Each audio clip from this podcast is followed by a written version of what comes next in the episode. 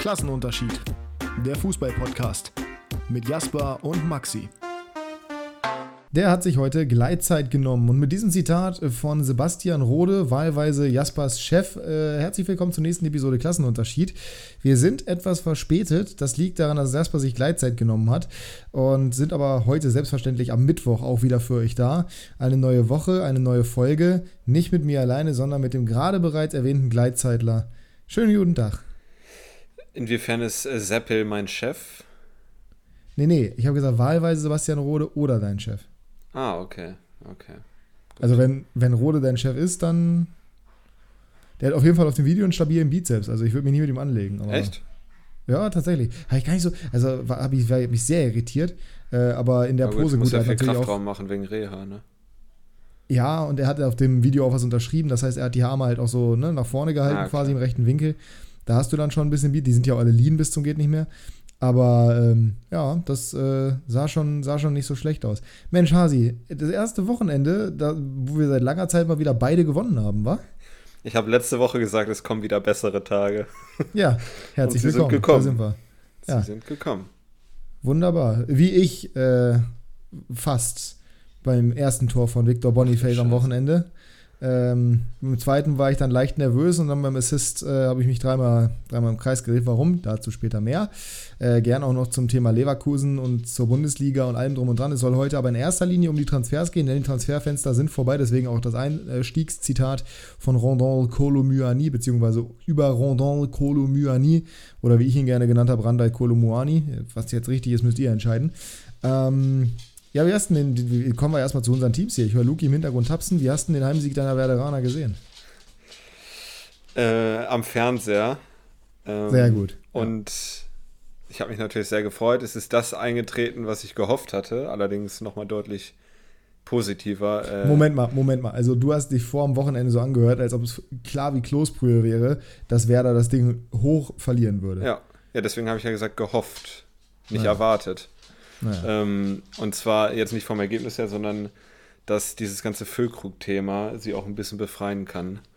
Ähm, Boah, aber ist das nicht ein bisschen pathetisch? Also ich muss direkt, re- direkt reingrätschen. mhm. Ist das nicht ein bisschen, also wegen eines Spiels jetzt, wo auch viel gut gelaufen ist, das jetzt irgendwie nach dem Motto, es befreit sie, dass Füllkrug jetzt die Thematik dadurch ist?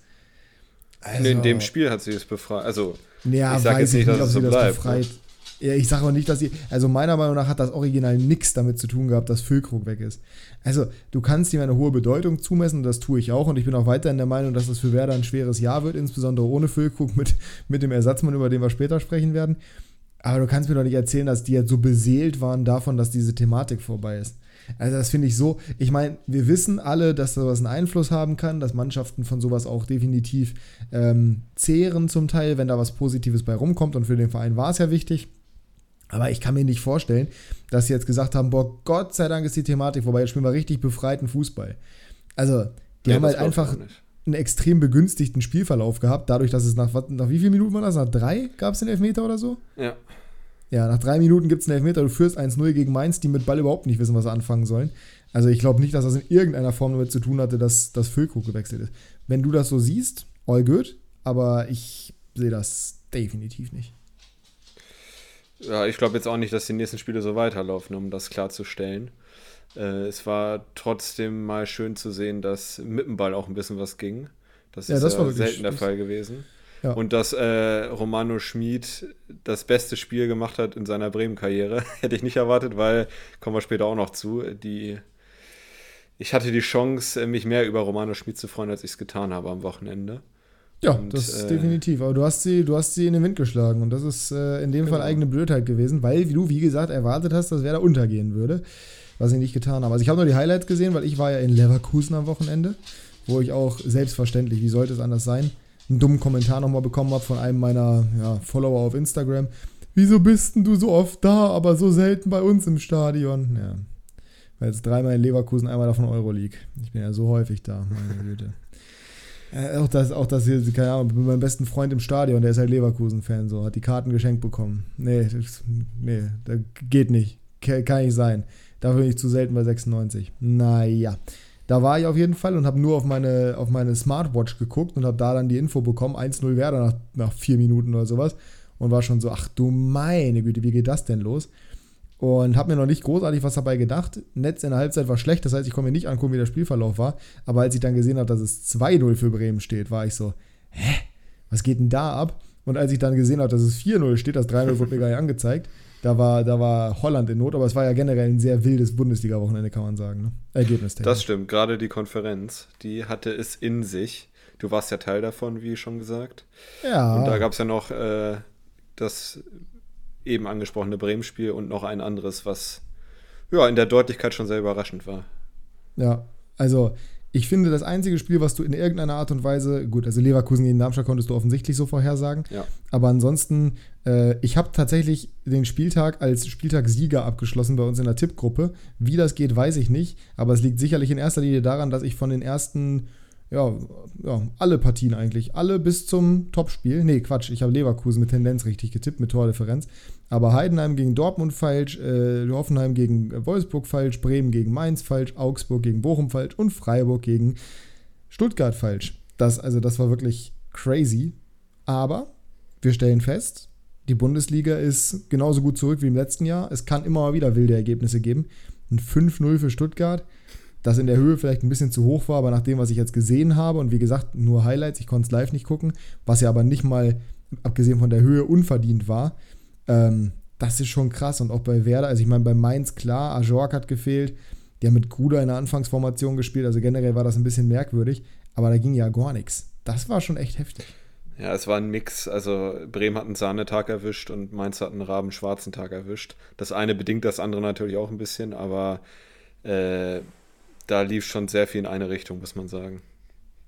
Ja, das äh, hat man auch in den Highlights gesehen. Also es gab diese zwei Kopfballchancen von Lee und ansonsten war da ja nicht viel ja. zu holen. Ich habe gerade übrigens direkt gelesen hier, nochmal kurze, kurze Werder-Referenz.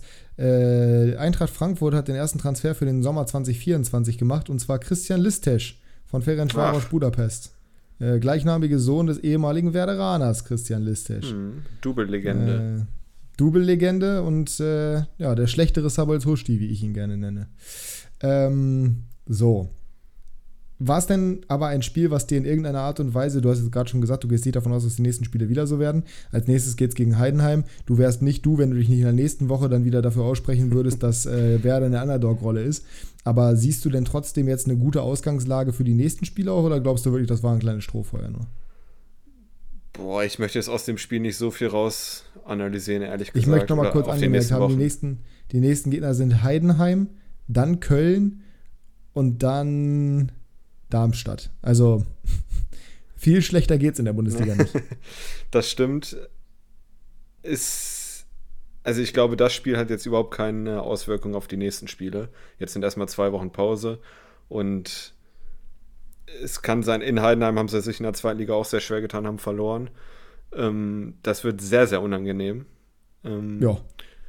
Aber nichtsdestotrotz äh, musst du trotzdem Punkte einplanen, ne? weil äh, gegen wen sonst in der Liga, ja, das, ehrlich ja, gesagt. Ja, das ist richtig. Deswegen, äh, es wird mich nicht wundern, wenn sie oder es ist, es ist ein Spiel, wo alles passieren kann, ehrlich gesagt. Na, ach also, komm, ja, ja nee, das, wirst, das wirst du immer sagen, das kriege ich aus ja auch nicht mehr raus, aber herzlichen Glückwunsch, jedes Spiel ist ein Spiel, in dem alles passieren kann.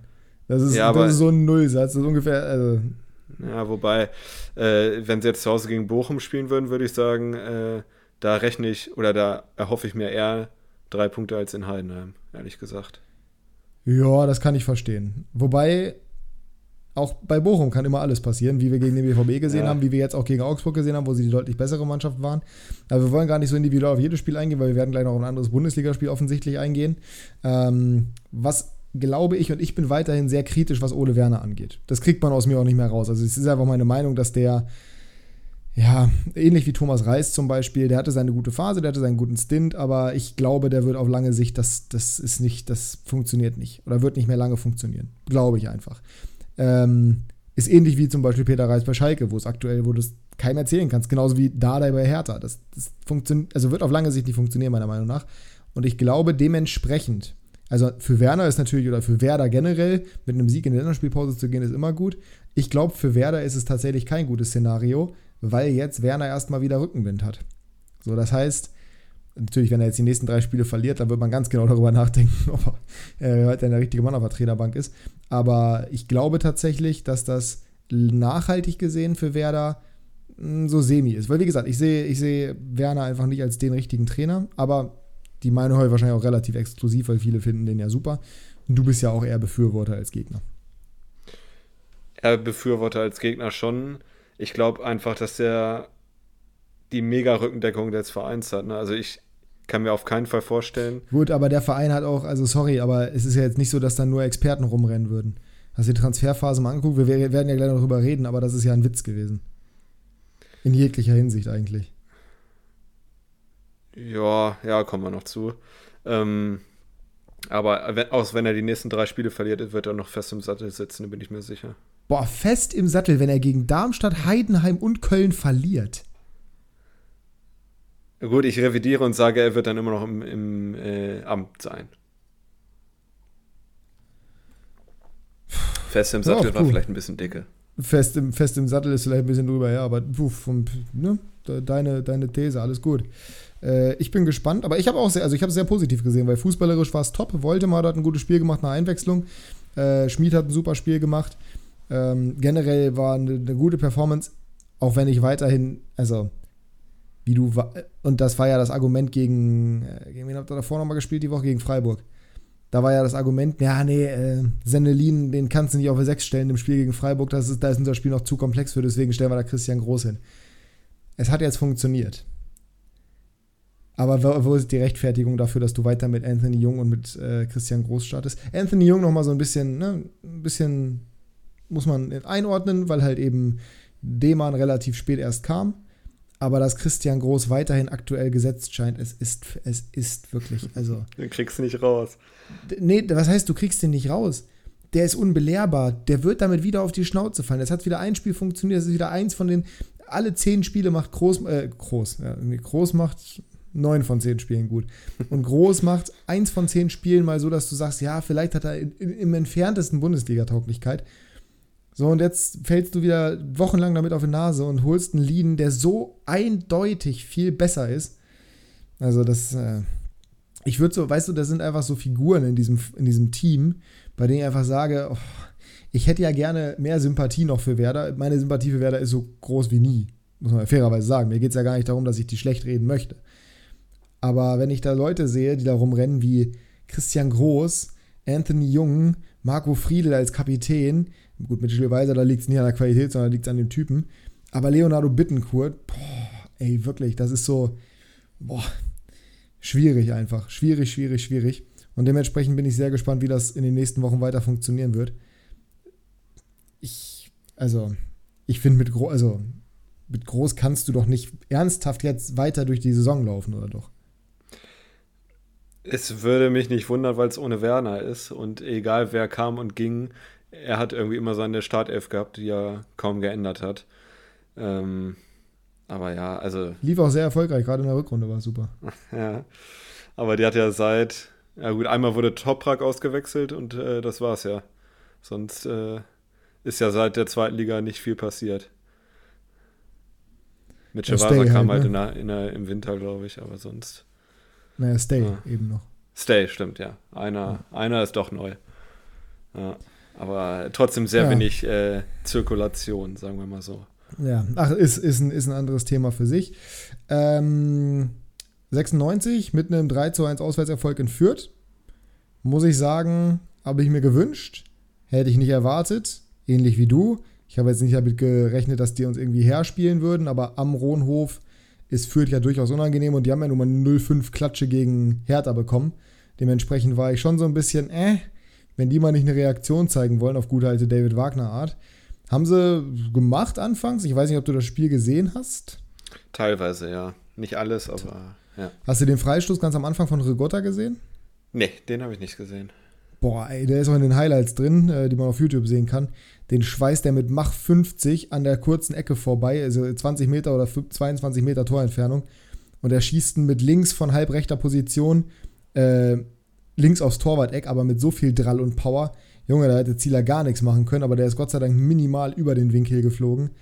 Ey, da dachte ich schon, meine Güte, was geht denn hier heute? Aber dann geht 96 durch einen schönen Spielzug in Führung. Es hat sich gelohnt, Nielsen aufzustellen, dass Schaubmann eine Denkpause bekommen hat. Tresoldi macht seine Hütte. Köhn ist angekommen in der Saison, ist dann später mitverantwortlich, maßgeblich fürs 1 zu 2, aber trotzdem gutes Spiel gemacht.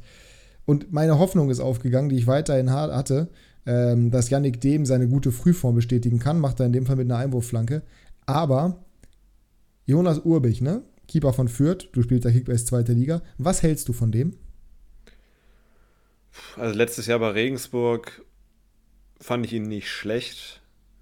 Konnte natürlich den Abstieg auch nicht verhindern. In, jetzt bei Fürth habe ich ehrlich gesagt noch nicht viel von ihm gesehen, aber er ist mir jetzt nicht so in Erinnerung geblieben, dass er jetzt überragend ist für mich. Also das Ding eher ist, unteres, glaub, unteres Niveau der zweiten Liga. Ja, das weiß ich eben nicht. Ich glaube, also viele ranken den er extrem ist, er ist 20 Jahre alt, ist sicherlich ein super talentierter Keeper. Aber ich finde, und ich weiß nicht, ob es an, seinem, ob's an seiner, seinem Erscheinungsbild wirkt, weil er halt sehr jung aussieht, ein sehr bubihaftes Gesicht hat. Aber ich hab, ich, also, der Typ sieht einfach aus, als wäre er die Fehleranfälligkeit in Person. Ist er nicht. Der macht oft richtig gute Spiele. Aber der ist halt nicht komplett sattelfest. Und das hast du beim 3 zu 1 zum Beispiel gesehen. Beim 2 zu 0, ja, also ich meine, den schweißt Köhne die kurze Ecke ein, aber was willst du denn da großartig gegen machen? Da ist halt auch kein Kraut gewachsen, wenn er der, wachsen, wenn er der auch wieder mit Mach 50, genau wie Rigotta, äh, unter die Latte schweißt. Am 3 zu 1 kommt er sehr unsouverän raus gegen Halstenberg. Das sieht alles nicht so. Und das war meine Hoffnung, dass den vielleicht auch dieser Bock, der hat ja auch diesen Lapsus gehabt, genauso wie Nübel gegen Leipzig. Genauso hat er gleich äh, das gelobt. Genau das gleiche hat er gegen Hertha gemacht. Und ich hatte so ein bisschen gehofft, dass ihm das vielleicht so ein bisschen ne, noch zu knabbern gibt. Und ich weiß nicht, ob es so war, aber ich hatte nicht das Gefühl, dass es sonderlich viel Sicherheit ausgestrahlt hat. Und das war der große Vorteil. Nichtsdestotrotz glaube ich, dass Fürth eine gute Rolle spielen wird in der Saison, auch wenn sie gerade eine schwierigere Phase haben. Aber die haben schon echt Qualität im Kader. Also Green, Rigota, Lemperle hat auch seine Qualität gezeigt. Srebeni hatte ich die ganze Zeit Angst vor. Hinten drin, ich meine, Michalski und Haddadi, ich weiß gar nicht, ob Haddadi gespielt hat. Michalski wurde eingewechselt, der war ja letzte Saison eine der Haddadi ist verletzt, ja. Garanten. Nee, Haddadi hat gespielt. Ich habe aber die, am Freitag die PK gehört. Da hieß es, Haddadi hat einen Muskelfaserriss. Das würde mich jetzt, also kann sein, aber ich war der Meinung, Haddadi hätte gespielt. Oder habe ich den jetzt komplett verwechselt? Haben die noch also, jemanden? Äh, Dietz hat gespielt.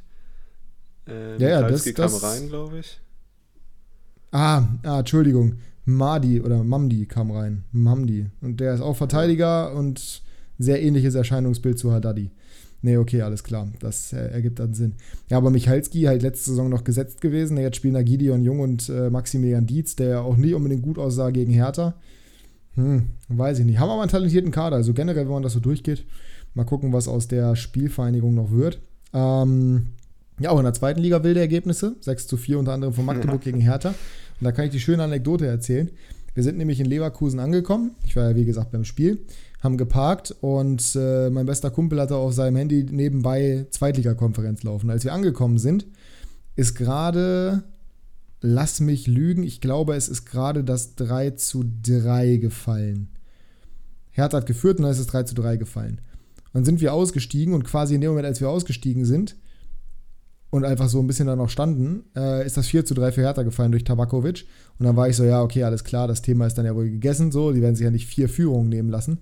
Wir kommen beim Stadion an und in dem Moment klingelt meine Uhr wieder und es steht 6 zu 4, äh, 6 zu 4 für Magdeburg. Also das war schon echt äh, das war ein wildes Spiel, auch mit wilden Toren dabei, muss man sagen. Also das war echt oh, ja. äh, richtig heftig. Aber da sehen wir, ähm, ähnlich wie Stuttgart, die anscheinend entweder nur fünf kriegen können oder fünf schießen können. Hertha hat dieser 5 zu 0 Sieg überhaupt nichts gebracht. Die sind weiterhin unglaublich instabil. Du hast mir auch geschrieben, der Bock von Kempf vor dem 2 zu 2 müsste es gewesen sein, ja. ne, von Schuler. Uff. Junge, Junge. Also, der war mal richtig gut bei Stuttgart, dachte ich zumindest.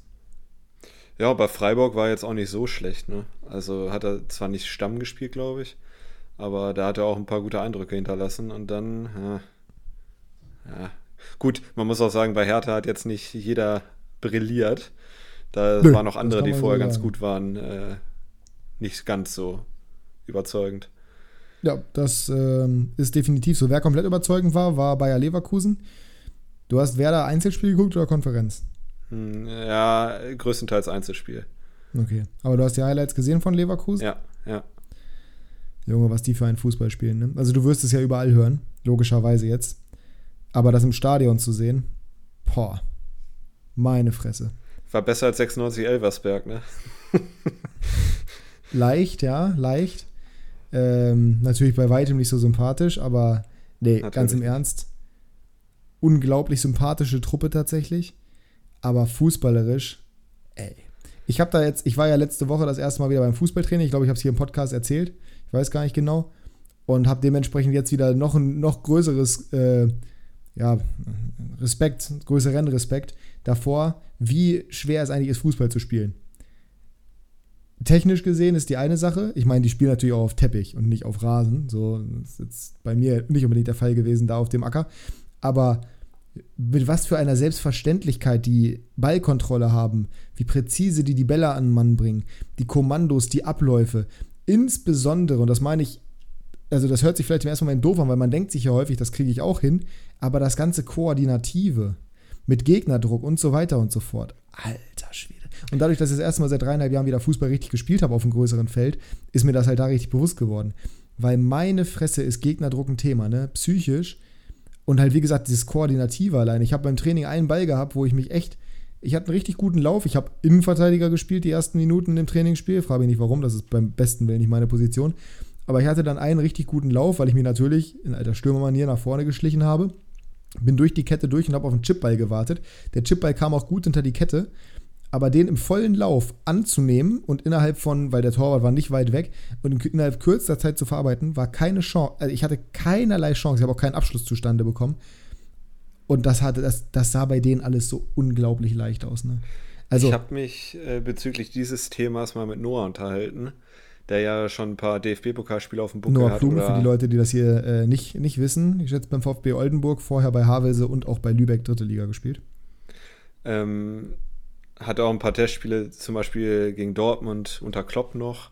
Da hat er dann Immobile als Gegenspieler gehabt. Das war nicht so, mhm. nicht so prickelnd. Der aber ist der hatte gar keinen nicht Bock, so beweglich gewesen grundsätzlich. Ja, äh, aber der meinte auch, also Pressing und sowas, das kann man alles machen gegen die Teams. Das äh, ist jetzt auch nicht leicht, aber der größte Unterschied, der riesige Unterschied ist, äh, die wissen genau, bevor der Ball schon gespielt wird, wissen die genau, wo der andere hinläuft. Also äh, Abläufe halt. Das ist der Riesenunterschied ja. zwischen äh, dritter Liga und erster Liga. Da hat er dritte Liga gespielt gerade. Ähm, zum Beispiel, er hat ja im DFB-Pokal getroffen mit Havese in Mainz. Er hat das 1-0 gemacht in Mainz. Und dann sind die ja 5-1 über die rüber geruppt. Rübergerutscht, ähm, ja. Und da meinte er auch, das war so krass, diese Abläufe zu sehen. Also der Ball kommt zu dem einen Spieler, der andere läuft schon in den, äh, in den Lauf und der nächste Ball geht schon dahin, in den Kopf vom, vom Spieler, der gerade den Ball bekommen hat. Ja, ja. Und das ist das der ist, Riesenunterschied. Das ist auch, das ist, das mehr, also das siehst du ja. Und wie gesagt, ich hatte da halt einen anderen Blick jetzt nochmal drauf, weil ich halt, wie gesagt, also wenn du vorher selber keinen Fußball spielst, ewig lange und das dann das erste Mal wieder machst und dir währenddessen dachtest, oh, wenn ich so irgendwie frei vom 16er stehe, ich schlänze den auch in den Winkel. Ist mir im Training auch einmal gelungen, so ist nicht. Aber ähm, in was für ein, mit was für einer Selbstverständlichkeit die das machen, mit was für einer Präzision, wie wenige Fehler Profifußballer am Ende des Tages dann tatsächlich doch machen im Großteil ihrer Momente, das ist, das war schon krass. Und bei Leverkusen, also regelmäßig sehe ich 96 im Stadion. Ich gucke mir alle Spiele von, von Real Madrid an. Ähm, ich gucke viel Premier League, ich gucke viel generell auch Bundesliga und Champions League und alles Mögliche. Nicht im Stadion zwar, aber das, was Leverkusen da gemacht hat, es war nur Darmstadt. So, und sie haben sie jetzt auch nicht komplett dominiert. Also ja, doch, dominiert haben sie sie, aber sie haben sie jetzt nicht komplett an die Wand gespielt. Ja, doch, auch das haben sie gemacht. Aber sie waren nicht sonderlich effizient, zumindest nicht in der ersten Halbzeit. Aber Junge, es hat nicht alles funktioniert, das meine ich damit. Aber haben die, also die Abläufe da, genau das, was du gerade gesagt hast. Was für Selbstverständlichkeiten, die stehen auf engstem Raum. Es stehen alle elf Darmstädter stehen hinterm Ball und die zirkulieren da den Ball auf dem vorm 16er in engstem Raum, technisch aber hervorragend. Immer wieder diese kleinen Steckpässe, immer wieder diese kleinen Feinheiten, Körpertäuschungen und so weiter und so fort. Jeder weiß genau, wo der andere ist, wo er sich hinbewegt. Das war so krass zu sehen. Und wenn du dann aber auf Einzelebene guckst, ich wusste ja, dass Jonas Hofmann gut ist. Aber my God, ich wusste nicht, wie gut er ist, ne? Wie der sich bewegt auf dem Platz. Du, du spürst diese Intelligenz, du spürst, dass der im Kopf schon gefühlt immer vier Schritte weiter ist. Also klar, das liegt auch daran, dass du diese Abläufe einstudiert hast. Aber Jonas Hofmann ist ein absolut, also das ist ein Football-Genius, das ist der Wahnsinn. Und wenn du dann noch Leute dabei hast wie Würz, bei dem du in manchen Situationen sein Alter tatsächlich noch merkst, wenn du es halt mit Hofmann 1 zu 1 im Vergleich siehst, der ist in manchen Situationen nicht so abgezockt. Das hast du ja häufig auch bei jungen Spielern. Vergleich mal irgendwie einen, einen Bellingham, der natürlich schon sehr weit ist für sein Alter, vergleich mal mit einem Kroos oder einem Modric. So, ja. die, die haben alles gesehen, denen ist alles egal, die kennen keinen Druck. So, das ist bei so jüngeren Spielern vielleicht noch mal ein bisschen anders oder die sind noch mal ein bisschen unbeholfener oder es sieht ein bisschen komischer aus, unkonventioneller in ihren Bewegungen, was teilweise aber auch deren Vorteil ist, weil man sich darauf schwerer einstellen kann als Gegenspieler. Aber, also Würz, Wahnsinn. Aber wer mich am meisten beeindruckt hat, muss ich glaube ich nicht sagen. Ich habe ihn gerade schon erwähnt. Also Victor Boniface, ne? Junge. Das sieht im, also es sieht im Fernsehen ja so leicht aus, aber die beiden Tore, die der gemacht hat, bei dem oh, ersten habe ich nicht leicht. Nee, bei dem ersten habe ich mir auch gedacht, Junge, ich hätte ich hätt fünfmal die falsche Entscheidung getroffen. So, er, ist, er hat sich ja den Ball da genommen von Nürnberger und Holland, die ineinander gerasselt sind und ist losgelaufen. Er hat ja fünfmal die Gelegenheit gehabt, abzuspielen. Ich war mir auch sicher, der würde querlegen oder irgendwas. Aber mit was für einer Bierruhe mit seinen 22 Jahren, der in 16er geht, da noch wartet, da noch wartet, hier noch einen Haken macht und dann den Ball über Schuhen weglupft. Aber auch das zweite Tor, das ist ja dieser Antritt in 16er quasi. Er nimmt ihn an der 16er Kante an und dreht sich dann in 16er auf. Junge. Ja wie der ja, da vorbeizieht. Ey, das ist so Wahnsinn. Auch der Abschluss, so trocken, so eiskalt. Echt dicken, dicken Respekt. Trikot liegt Aber uns beide dürfte es eigentlich nicht überraschen. Ne? Wir haben ja beide gesagt, wir trauen ihm zu, sofort zu überzeugen. Dass es jetzt so ja, krass ist, ist auch, klar. Ich habe ihn ja äh, auch, aber ich habe ihn, ja, aber ich habe ihn ja auch bei ähm, Royal Union Saint-Gilloise gesehen. Ich habe ihn in der Euroleague gesehen gegen, gegen Leverkusen. Klar, das war bei, das war halt bei RUSG, ja, bei Rusk mhm. quasi. Aber, also da war der gut. Aber der hat so einen Sprung gemacht, ne? Also, war das, das eigentlich der Nachfolger von Undav? Ja, ja, kann man so sagen. Ah. Und der ist, also, der hat wirklich qualitativ, der war, wie gesagt, der war, als, als Leverkusen gegen Royal gespielt hat, der war gut. Aber Junge, qualitativ war das eine Welt dazwischen. Äh, das, wenn du mir erzählt hättest, jetzt, wenn ich einfach nicht, nichts gewusst hätte von Fußball, nichts mitbekommen hätte, Scheuklappen auf, und du hättest mir erzählt, dass das der gleiche Spieler ist, hätte ich gesagt, ja, der sieht gleich aus, aber das ist doch nicht der gleiche Spieler. Also wirklich ein wahnsinniger Typ. Ich bin echt gespannt, was der auch für einen weiteren Weg geht. Und ich sag's dir ehrlich, nachdem ich, was ich jetzt gesehen habe, und ich meine, klar, es ist Leverkusen und wir wissen alle, was jetzt wahrscheinlich gegen Bayern passieren wird. Sie werden 5-0 auf die Mütze bekommen. Aber wenn nicht, ich sehe wirklich einen Case, wie die Meister werden können. Ne? Aktuell kann man nach das drei Spieltagen, denken, ja. Nach drei Spieltagen ist das früh. Aber was, also, vor allem auch Xabi Alonso's Ingame-Coaching, ne? Oh, dem Typen an der Seitenlinie einfach nur zuzugucken, das ist so, ich bin ja schon bei Stefan, ich mag ja Stefan Leitl schon gerne, ne? Aber Xabi Alonso, du merkst die Genialität von dir. Ist, ist ja, Xavi, äh, Xabi Alonso ist ja quasi Modric und Groß Vorgänger, wenn du so möchtest. Und du merkst diese Genialität einfach so krass. Und er transportiert das auf die Mannschaft. Und wenn die das wirklich so durchziehen, wie sie es bisher gespielt haben, da ist kein Kraut gegen gewachsen. Und da ist auch kein bayerisches Kraut gegen gewachsen. Bayern hat halt mehr Qualität im Kader nochmal und vor allem den reiferen Kader. Klar, das sind alles junge Spieler oder größtenteils junge Spieler. Wenn du guckst, Frimpong ist noch jung, Kosunu ist noch jung. Gut, Tabsoba ist mittlerweile im guten Alter, aber bei Grimaldo ist die erste Station in der Top-Liga.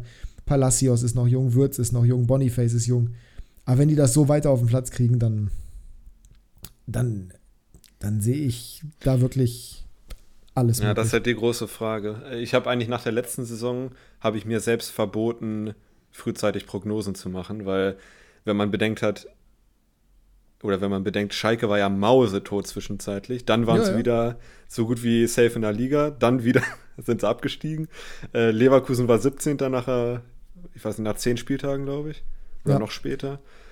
Äh, also es äh, passiert, oder Dortmund war Sechster nach der Hinrunde. Solche, klar, solche Prognosen zu machen ist immer schwierig. Aber ich finde, es gibt einen Unterschied zwischen, wir haben den Status quo in der Tabelle, es ist in der zweiten Liga auch so. Magdeburg und Kiel stehen mit ganz oben mit dem HSV zusammen. Rostock war jetzt bis vor dem Spieltag Zweiter, glaube ich sogar, oder? Ja, müssten mhm. Zweiter gewesen sein ja. hinter dem HSV. Ähm, das sind Momentaufnahmen, ja klar. Aber mir geht es wirklich um das Spielerische. Mir geht es nicht darum, wo die tabellarisch gerade stehen oder irgendwas. Dieses Spielerische. Ich glaube halt wirklich, wenn die das so weitermachen, und es spricht ja nichts dagegen, dass sie einfach genau so weitermachen wollen und dass sie es taktisch so weiter spielen möchten, du kannst die ja kaum aufhalten. Ich meine, die schaffen es gegen tiefstehende Gegner, aber lass die mal gegen einen Gegner spielen, wo die halt kontern können. Junge, die haben ich alle schon einen D-Zug gegen Anthony Jung. Ja, das, ja, ich glaube auch Werder wird sich relativ tief stellen. Miep, miep. Aber genau, Miep Miep. Und das, dieses Miep Miep hast du aber gefühlt bei dieser ganzen Mannschaft, weil die alle schnell sind. Ich wusste gar nicht, dass Granit Xhaka rennen kann. Der hat bei FIFA keinen Pace. Ich dachte, der wäre langsam. Pustekuchen, der ist überhaupt nicht langsam. Also, und Chaka wirklich, Chaka ist auch eine richtige Erscheinung, ne? Was für ein Vieh der ist. Wenn du das mal auf dem Platz so siehst, boah. Es gibt halt auch im, im Gegensatz zur letzten Saison äh, bei Leverkusen, es gibt ja keine richtige Schwachstelle mehr im Kader. Nein, es gibt gar nichts. Die haben einen perfekten Kader, die haben einen perfekt ausbalancierten Kader. Die haben auf jeder Position Ersatz. Die haben den Nathan Teller da eingewechselt, der auch sofort seinen Impact hatte. Die haben einen äh, Loschek eingewechselt, der auf mehreren Positionen spielen kann. Adli kommt noch zurück. Ein Andrich hat ja gar nicht in der Startelf gestanden. Also die sind so, äh, Stanisic wurde eingewechselt, Hinkapie ist noch verletzt. Die haben so einen brutalen Kader in der Tiefe. Es gibt keinen Grund dafür, dass das nicht weiter funktionieren sollte, abgesehen halt davon, dass du Fußball nicht hundertprozentig vorhersagen kannst. Sonst hätten wir nämlich die Ergebnisse dieses Wochenendes besser kommen sehen. Ich würde es mir wünschen, dass es konservieren können, äh, damit es oben mal ein bisschen spannender bleibt, weil ja, Schwarz-Gelb wird es, ne? glaube ich, schwer haben nach den letzten Wochen. Ja, Schwarz-Gelb, ähm, da sind wir eigentlich mehr oder weniger beim Transferthema. Ähm, ich würde nämlich gerne mal über die, ja, in der Bundesliga. Wir gehen jetzt nicht auf die zweite Bundesliga ein, äh, auch wenn es Klassenunterschied ist. Ich finde 96 hat ein gutes Transferfenster gemacht, damit können wir es eigentlich belassen. Ähm, ich weiß nicht, ob du in der zweiten Liga irgendjemand, also der HSV hat ein starkes Fenster gehabt, einfach weil sie auch vor allem keine großen Abgänge eigentlich hatten. Ich weiß nicht, ob du noch irgendjemanden siehst, bei dem du sagst, ja, da sind vor allem die Transfers halt extrem, die hervorstechen, die sind extrem gut. Ähm, Jetzt nicht auf den ersten Blick. Also ich habe Rostock ja als Überraschung getippt, auch wegen der Neuzugänge. Aber das ist jetzt trotzdem nicht so, dass ich sage, boah, was hatten die für eine Transferphase? Da gibt es jetzt niemanden, bei dem man irgendwie jetzt so dezidiert drüber sprechen muss. St. Pauli hat sich mit Zoller nochmal gut verstärkt, aber ist trotzdem so leicht am Kriseln. Ähm, Hertha hatte eine sehr schwere Transferphase, ich glaube, das kann man festhalten. Und ansonsten ist das halt alles so, ja, muss man abwarten. In der Bundesliga finde ich es aber ein bisschen leichter, zumindest mal so anhand der Ansprüche auch ein, ein, ja, ein Rating vielleicht nicht zu geben, aber zumindest mal zu sagen, ob wir die, ja doch, eigentlich eine Schulnote zu geben vom Transferfenster der jeweiligen Teams. Und lass uns anfangen mit dem offensichtlichsten Case, und zwar äh, mit Borussia Dortmund, die du gerade angesprochen hast. Tabellen 9. aktuell. Und mit der absoluten Lotlösung am Transfer Deadline Day. Wir haben beide gedacht, Lücke geht nach Frankfurt. Ist er nicht. Spielt jetzt in Dortmund direkt eingewechselt worden. Das Füllkrug, wir haben es beide gemeinsam geguckt, war ordentlich laut. Die Frage ist aber, wie gut würdest du dieses Transferfenster bewerten von Borussia Dortmund? Wenn wir drauf gucken, was haben sie verloren, was haben sie gewonnen? Mhm. Äh, abgegeben, insbesondere wichtig natürlich Rafael Guerrero und Jude Bellingham, ganz klar. Das waren die beiden ja, größten Säulen, die sie verloren haben, effektiv. Und eigentlich mehr oder weniger auch die einzigen. Da Hut ist noch gegangen, gut, ja, ne? Hat zwar gespielt ab und zu mal, aber jetzt nicht die größte Rolle. Äh, mit Tom Roth haben sie ihren designierten Nachfolger oder ihren designierten Konkurrenten zu Benze Baini abgegeben. Aber sie haben ja Ryerson, der beide Seiten spielen kann. Knauf zu Frankfurt. Ja. Ja, aber sie haben halt. Modest. ja, gut, da reden wir nicht groß drüber. Nico Schulz brauchen wir nicht drüber reden, aber sie haben halt mit Bellingham und mit Guerrero zwei absolut elementare Säulen verloren. Mhm. Ich bin der Meinung, Linksverteidiger haben sie gut nachbesetzt, grundsätzlich mit Benze Baini. Ich glaube, da gehst du mit. Ja. Dann haben sie noch geholt Füllkrug, Sabitzer und Felix Metscher für kumuliert. Und das ist wirklich, das ist der Punkt, wo es so ein bisschen, wo es so ein bisschen schwierig wird. 62 Millionen Euro. Das ist eine Menge Holz. Das ist eine Menge, ist Holz. Eine Menge so. Holz. Und jetzt erzähl mir gerne, was du von diesen Transfers oder was du, was du Dortmund geben würdest. Siehst du den Kader ready für die Ziele, die sie haben?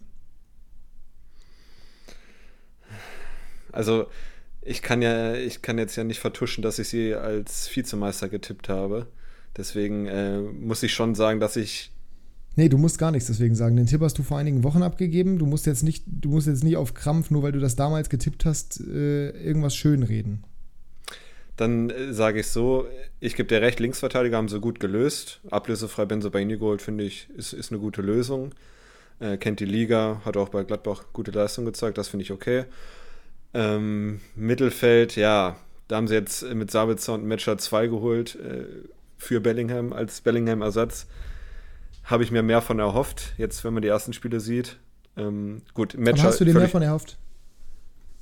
Nee, also, also hast du dir wirklich, hast du wirklich auf die Transfers geguckt und gesagt, yo, yo, das, das reicht, um Bellingham nee. zu kompensieren? Nee, das habe ich ja, nicht gedacht. Aber darum geht es mir. Es geht mir jetzt nicht darum, irgendwie die, es geht mir jetzt nicht darum, irgendwie die ersten Spiele zu analysieren. Es geht mir rein um die Transfers. So, weil du kannst nach drei Spielen noch nicht beurteilen, wie die einschlagen werden. Du kannst ja jetzt auch nicht sagen, Füllkuh war ein Flop, weil im ersten Spiel hat er nicht getroffen. Mir geht es rein um die Transfers, nicht um die Performance bisher. Und ich sehe ganz ehrlich, also Sabitzer und Sabitzer und Matcher sind halt einfach nicht das, was der BVB gebraucht hat. Ja. Sehe ich ähnlich. Ähm, ja, also die Frage ist, also Meister werden sie nicht, bin ich mir ziemlich sicher. Das sollte ja der Anspruch sein. Ähm, das sehe ich ganz sicher. In die Champions League glaube ich, dass sie in der Gruppe ausscheiden werden. Jetzt, wo man die Auslösung Ich meine es gar, nicht, gar nicht böse, bevor Leo sich beschwert. Liebe Grüße. Aber die Frage ist nicht, wie sie in der Saison abschneiden. Erstmal. Mir geht es um den Kader. Ich will einfach nur wissen, wie du den Kader findest. Die Spieler. Es geht mir nur um die Spieler. Es geht mir nicht um irgendwie Performance oder Prognose oder irgendwas. Es geht mir nur rein um die Transfers. Und du musst dich hier von niemandem absichern. Also ich glaube, jeder, der hier zuhört, äh, wird es verkraften können, wenn dein Take scheiße ist oder wenn mein Take scheiße ist. Einfach sagen, was du denkst.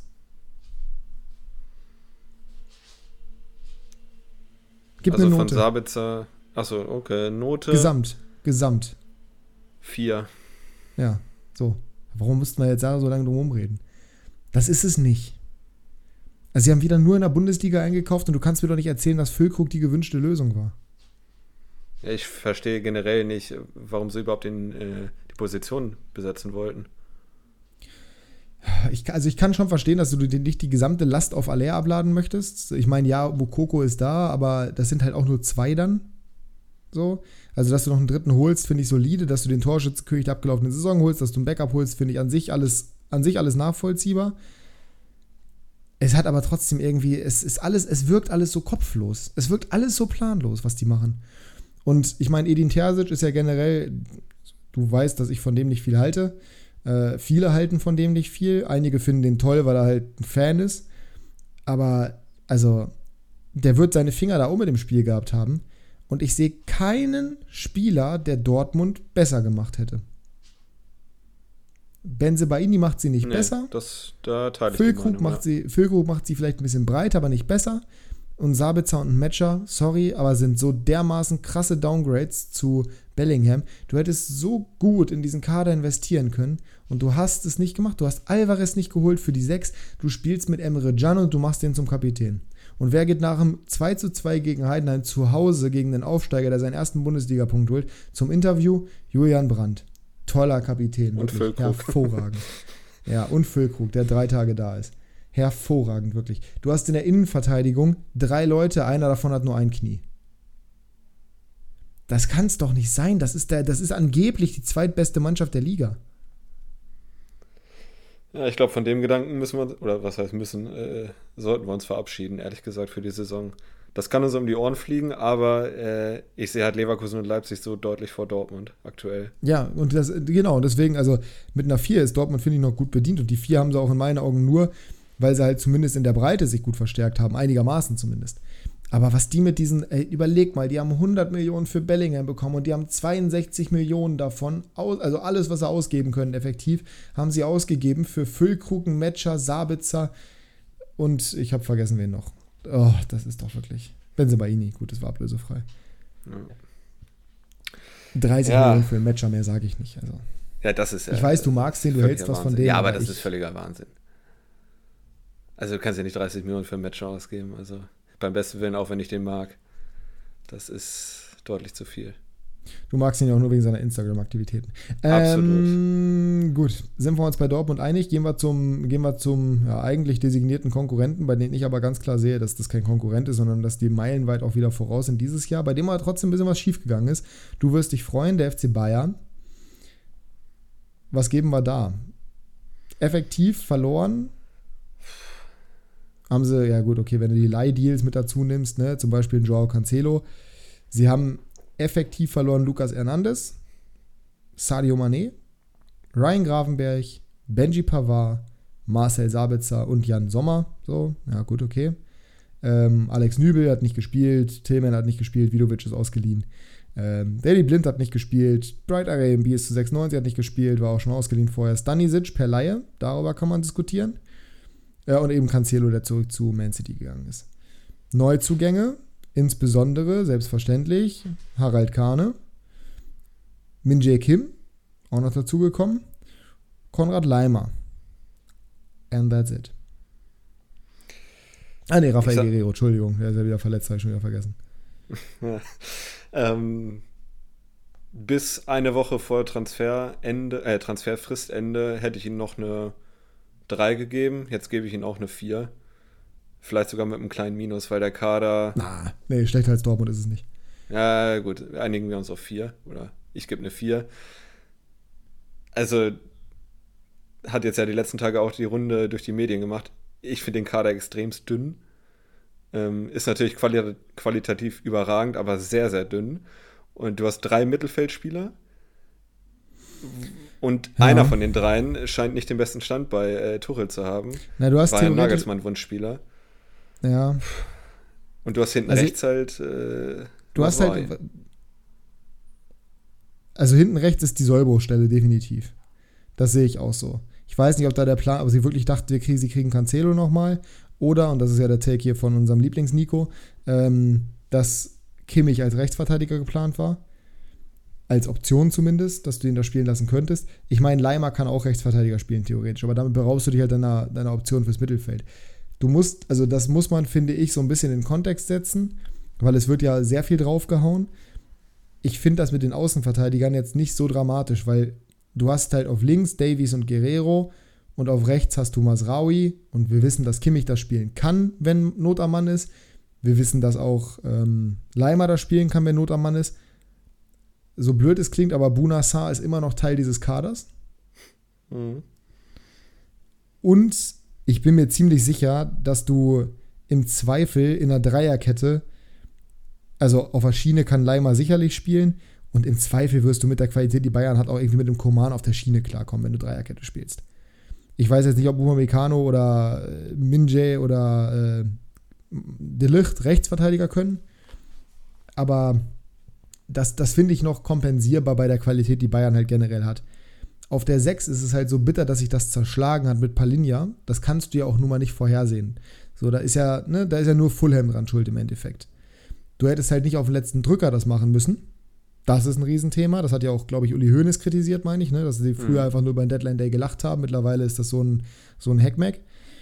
Aber, und das ist meine, weiß nicht, ob ich auch die exklusiv, exklusiv habe, du hast an sich für diese beiden Positionen drei Leute, ja. Aber wir wissen, dass Guerrero die spielen kann. Wir wissen, dass Musiala da schon eingesetzt wurde auf der 8. Und das mag, also klar, du hast die Talente noch dazu, das ist auch noch da.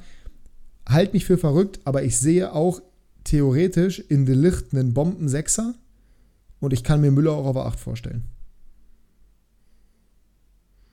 Deswegen, die haben halt so viele Spieler, die vom Profil her so viele Positionen spielen können. Ich glaube, das wird, ich glaube tatsächlich, die Breite des Kaders wird gar nicht so das große Problem. Weil die kriegen das kompensiert, das ist der FC Bayern. Das sind ja keine, das sind ja nicht, das ist ja nicht hier irgendwie, ne? Maccabi Tel Aviv, ohne das Böse zu meinen gegen Maccabi Tel Aviv. Aber das ist ja keine, keine Dorftruppe irgendwie. So, das ist der FC Bayern. Ich glaube schon, dass sie das kompensiert kriegen. Das Einzige, was ich wirklich sage, und das tut weh, weil ich hätte ihn unglaublich gerne in der Bundesliga auch gesehen, ist Palinja. Äh, wir hatten das Thema ja auch schon auf deiner Couch am Freitag. Äh, wir waren uns ja relativ sicher. Ja, wir waren uns ja relativ sicher, dass wir es wahrscheinlich im Winter ja nochmal probieren werden bei ihm. Und äh, wenn es dann klappt, dann beginnt erst die Crunch-Time der Saison. Ne? So, also ich ja, glaube, genau, das Thema hatten wir. Genau. Ich glaube, in der Liga werden die beiden jetzt nicht so die Probleme haben, ehrlich gesagt. Also zumindest werden sie immer unter den ersten beiden sein, mit Leverkusen vielleicht. Ähm, ich glaube nicht, dass sie da jetzt große Probleme haben und viele Punkte liegen lassen, aber wenn sie nicht noch wen holen im Winter, wird es, glaube ich, in der Champions League dann schon ein bisschen eng, ehrlich gesagt, wenn es äh, auf Top-Niveau dann. Ja, ich meine auch da, geht. das ist ja auch ein richtiges Statement. Sie haben auch mit Goretzka und Kimmich auf der Doppelsechs die Champions League gewonnen. So, und jetzt haben sie halt Lewandowski ersetzt mit Harry Kane. Von daher, also es ist jetzt nicht unrealistisch, dass die auch mit dem Kader theoretisch Champions League gewinnen können. Jetzt haben sie halt keinen Pavard mehr, sondern Masraui. So, ansonsten hast du ja, okay, und keinen, wer hat da Innenverteidiger gespielt? Lukas Hernandez in dem Jahr? Weiß ich gar nicht genau. Aber auf jeden Fall haben Boateng. sie da jetzt halt eben Boateng? 2020 noch? Na, ist ja auch egal. Auf jeden, Fall, auf ja. jeden Fall haben sie eine hochqualitative Innenverteidigung. Auch wenn sie da ein bisschen dünner sind, aber theoretisch, ne, wenn alle fit, wenn alle fit bleiben, bin ich der Meinung, dass auch dieser Kader theoretisch ausreichen würde. Theoretisch. Wie du es umgesetzt bekommst, ist halt die Frage. Und insbesondere, weil Tuchel ja so explizit diese Holding Six haben wollte, das macht schwierig. Wie gesagt, hast du gerade perfekt angesprochen. Ich glaube, die Crunch-Time kommt eh erst nach dem Winter und nach der Wintertransferperiode. Dann werden sie nochmal angreifen, wenn nicht bei Palinda, dann irgendwo anders. Und dann wird das kompensiert werden. Aber ich würde ihnen jetzt trotzdem nicht mehr als eine 3 geben. Ich bin bei einer 3 minus, nicht bei einer 4. Aber also für die Ansprüche des FC Bayern ist es für mich realistischer als der Kader von Dortmund für die Ansprüche von Borussia Dortmund. Da gehe ich mit, ja. Das finde ich auch. Nichtsdestotrotz hätte es deutlich besser laufen können, meiner Meinung nach. Es hätte, ja, das, da, da, da gehe ich mit. Ähm, es gibt noch ein, zwei Teams, beziehungsweise insbesondere zwei, über die ich gerne reden würde. Und dann werde ich dir noch eine Frage stellen. Ähm, Bayer Leverkusen erstmal noch. Für mich der Transfergewinner der ersten Liga, glaube ich wir haben es ja eben schon angesprochen, sie haben sich auf den Positionen verstärkt, die letztes Jahr ja, vielleicht das Manko waren im Kader, Linksverteidiger mit Grimaldo und absoluten Champions League-Spieler geholt, meiner Meinung nach. Ablösefrei.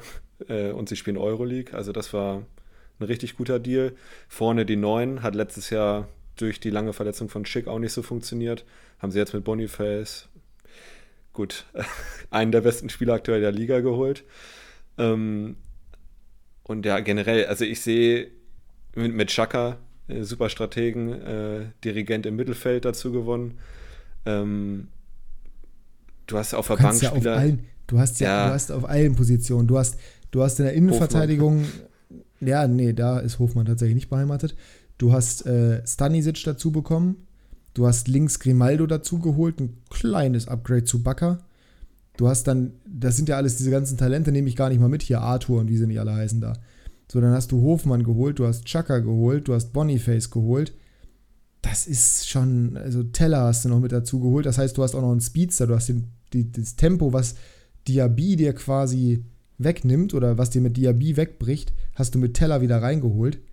Das ist so brutal. Und das Ding ist, ich weiß nicht, ob es das jetzt nach dem Transfer von Teller immer noch sind. Nee, aber sie haben 12 Millionen, wenn du es gegenrechnest, ausgegeben. Sie sind nur 12 Millionen minus. Das ist, also bin ich hundertprozentig ehrlich, es kann keine bessere Transferphase geben für einen Verein als die von Leverkusen, weil Leverkusen von einem Team, was um die Champions League Plätze konkurriert und bei dem du sagst, ja, wenn alle Steine richtig fallen, dann können die vielleicht auch immer ein bisschen kurzfristig oben angreifen. Du hast einen Kader zusammengestellt, der keine einzige Schwachstelle hat. Und du hast einen konkurrenzfähigen Kader für die, für die Meisterschaft wahrscheinlich sogar gebaut die ganz treuen Zuhörer wissen ja, dass ich sehr streng bin mit Noten. Wer das Trigo-Ranking gesehen hat. Da bleibt mir aber nichts anderes übrig, als eine 1 zu geben, ehrlich gesagt. Das habe ich sehr selten, aber ich muss die Bestnote verteilen an Simon Rolfes ja. und sein Team. Ja. Ist ja auch Bremer. So. Und dann lass uns noch kurz reden über Eintracht Frankfurt. Weil die finde ich, ja. die finde ich, ja. ja. Jetzt sind wir weit weg ich, von A1. Ja, die finde ich aber sehr, sehr spannend, weil sie haben den größten Kader der Liga und zwar mit Abstand, mit 35 ja. Spielern. Ähm, sie haben selbstverständlich ihre besten Spieler verloren. Yvonne Dika, Daichi Kamada, Andai Kolomuani, Jove Lindström und Gibril So. Sie haben dazu geholt Jetzt muss ich die Transfers öffnen, weil die kann ich tatsächlich nicht auswendig. Vielleicht haben sie noch irgendjemand abgegeben, den ich jetzt gerade nicht auf dem Schirm habe. Aber äh, vielleicht auch nicht. Tatsächlich öffnet sich jetzt gerade meine Transferübersicht nicht. Ja, da muss ich jetzt im Kopf machen hier.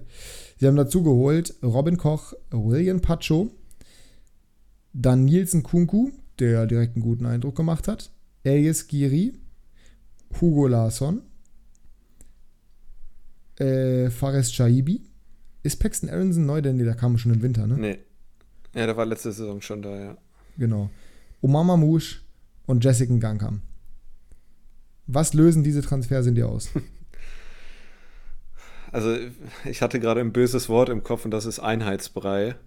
Also, es sind Boah. Einheitsbrei nicht böse gemeint, nee, äh, sondern eher, das sind ein sehr positiv Spieler, konnotiertes Wort, hast du recht. Ja, tut mir leid. Äh, sind viele Spieler, die gut sind, die okay sind. Also, ich glaube, also sie haben sich verschlechtert vom Kader her, um es kurz zu machen. Ähm, ich hätte ja gedacht, als ich die Prognose abgegeben habe, dass sie einen Ersatz für Kolomoani präsentieren. Das haben sie jetzt nicht gemacht, zumindest nicht eins zu eins. Ähm, es, ja, also ich bin nicht mehr so optimistisch wie äh, zu Zeiten der Prognose. Und ich glaube, das wird eine relativ harte Saison. Wer weiß, ob sie im Winter nochmal nachlegen ja, auf dem Transfermarkt. Sehr wahrscheinlich, denke ich mal. Und äh, noch wen für vorne holen auf jeden Fall. Aber ich glaube, das wird keine tolle Hinrunde, ehrlich gesagt. Und äh, wenn wir jetzt zur Note kommen, ja, drei, drei würde ich mal sagen. Drei bis drei minus.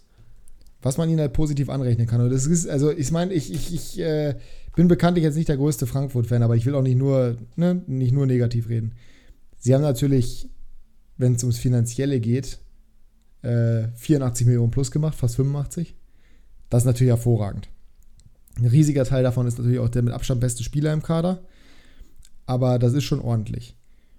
Wenn du aber bedenkst, dass die letztes Jahr als Champions League-Aspirant gehandelt wurden, mit Ach und Krach in die Conference League gekommen sind, die haben wir viele auf vier gesehen, wenn nicht sogar auf drei in der Tabelle.